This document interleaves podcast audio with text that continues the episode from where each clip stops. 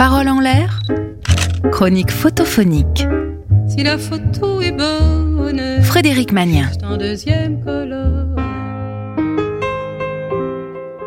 Bonjour et bienvenue dans la chronique photophonique. Aujourd'hui, nous regardons une photo de Ching Yang Tung. Une photo de silence et de paix. On ferme les yeux et on regarde.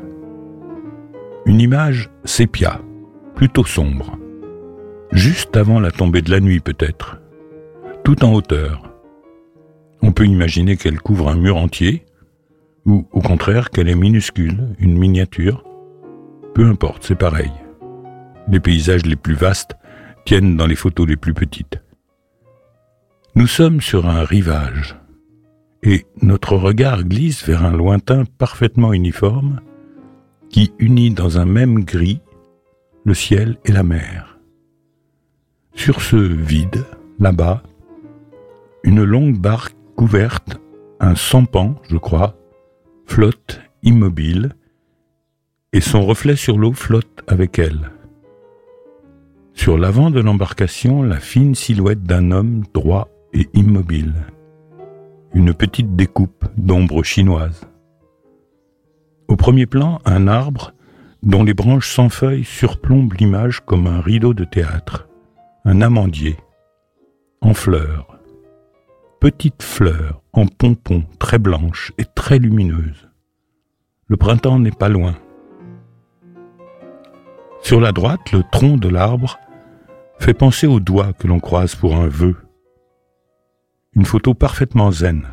Si je n'avais pas peur d'être pédant, je dirais le photographe a photographié la plénitude du temps immobile, ou quelque chose comme ça. On regarde, on s'assied et on regarde. On laisse notre propre temps disparaître dans l'éternité de l'image. Je sais, l'immobilité et le silence ne sont pas très radiophoniques. Par contre, ils sont très photogéniques et indispensables si on veut qu'il se passe quelque chose. Peu à peu, dans le silence, une pensée vient nous murmurer à l'oreille La floraison de l'amandier est éphémère. Et cela suffit pour que la photo se mette à vivre et à raconter. Un jour, le hasard d'une tempête poussa Démophon sur les côtes de Thrace où régnait la reine Phyllis, la belle. Ils tombèrent fous d'amour et se marièrent aussitôt, aussitôt inséparables. Quelque temps plus tard, Démophon dut s'éloigner, mais lui promit de revenir avant un mois, avant le premier jour du printemps. Le jour dit, la belle Phyllis, impatiente et inquiète, retournant sans cesse au rivage, ne quittait pas la mer des yeux. Hélas, aucun navire ne se présenta.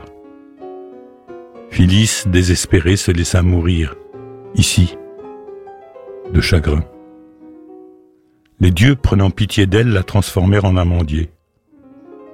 Lorsque Démophon, retardé par une tempête, arriva enfin et apprit la terrible nouvelle, désespéré, il déposa mille offrandes au pied de l'arbre et l'amandier fleurit.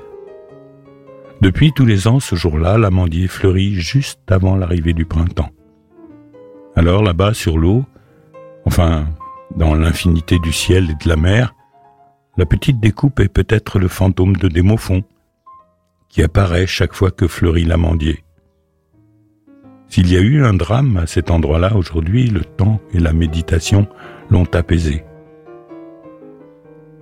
Alors nous pouvons rouvrir les yeux, certains que la persistance rétinienne gardera un peu, quelques instants, les fleurs d'amandier et la petite barque. C'était une photo de Tring Yang Tung. Vous pouvez la retrouver sur le podcast de l'émission. Bonne semaine et à mercredi prochain sur Sun. Réécoutez cette chronique sur le site et l'appli de Sun.